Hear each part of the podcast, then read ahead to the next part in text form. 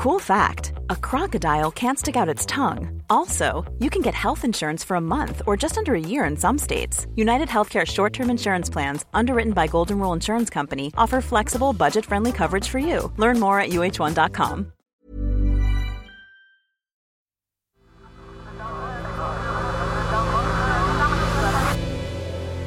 The Sense Maker. Hello, I'm Claudia, and this is The Sense Maker from Tortoise. One story every day to make sense of the world. Until the end of the year, the Sensemaker podcast is looking back at the biggest stories of the past 12 months. Today, a young campaigner has spent the past year exposing the horrible conditions some people are forced to live in and lobbying the powerful for change. What does Kwajo Tweneboa's work tell us about the state of social housing in Britain? Social homes are provided by councils or housing associations and are more affordable than renting privately. They're also supposed to be more secure, long term places to live for people who are vulnerable or on low incomes, so they're in high demand. But successive governments have failed to invest in social housing, which means not enough new properties are being built to meet that demand, and existing ones are falling apart.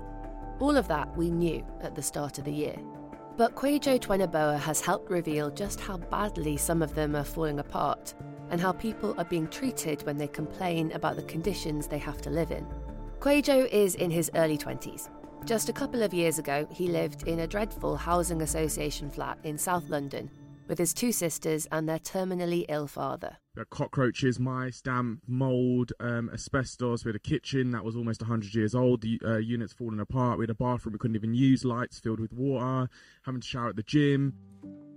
Despite repeatedly complaining to the Housing Association for more than a year, nothing was done. So Kwajo tried something different. He posted pictures of the mould and the damp and the cockroaches online. It was a last ditch attempt after years of being ignored. What he didn't expect was for the photographs to strike a chord with thousands of people stuck in similar conditions.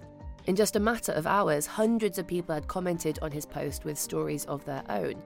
They attached pictures of mushrooms growing out of the cracks in their walls, cockroaches crawling over packets of food in the kitchen, and their children's clothes covered in green mould. And there was a response from the Housing Association too.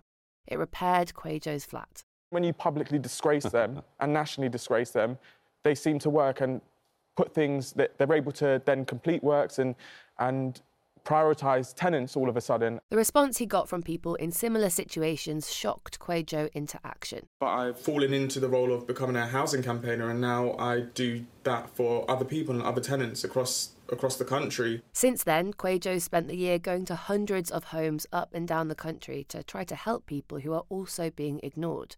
He visited Javon, whose flat was flooded with raw sewage. Kwajo had to walk through the property with carrier bags on his feet. I've had sewage running up through the toilet and um, even my shower. This is this is the worst I've seen. The smell that's coming from it now is unbelievable. And I mean your bedroom, your door's open and I can see that's gone right into your room. Your carpet, your rug, your shoes. Ruined. He visited Tracy, whose home was infested with mice. We've had mice for more than 10 years now. I mean, to me, it sounds like it's a living nightmare. It makes you feel as if you're completely unimportant. And he described a visit to a home which had a cockroach infestation. She often finds them burrowed in her ears in the morning and had to have a few um, removed. I mean, it's absolutely slum conditions that no one should be allowed to live in. Kwajo now has 69,000 followers on Twitter. When he posts videos, he gets results. Homes are finally repaired. The people with the power to do something are finally paying attention. Whilst the conditions that Kwajo documents shock many people, they'll be all too familiar to the hundreds of thousands of people in a similar situation.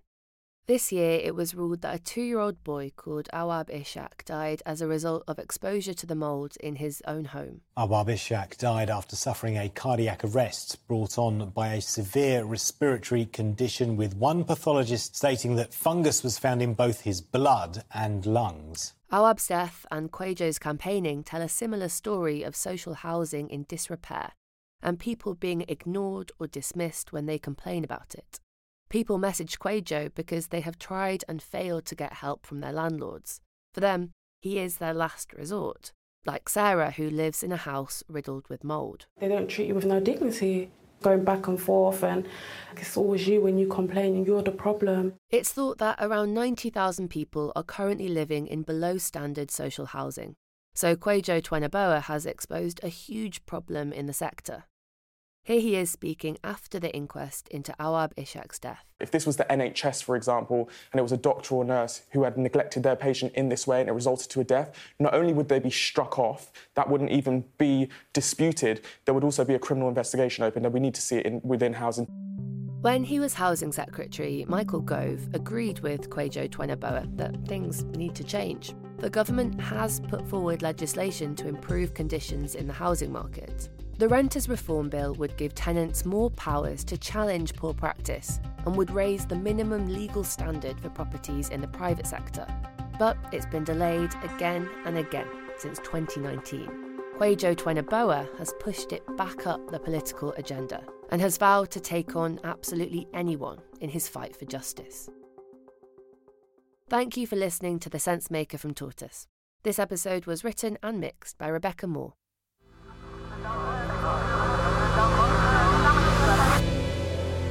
The Sense Maker.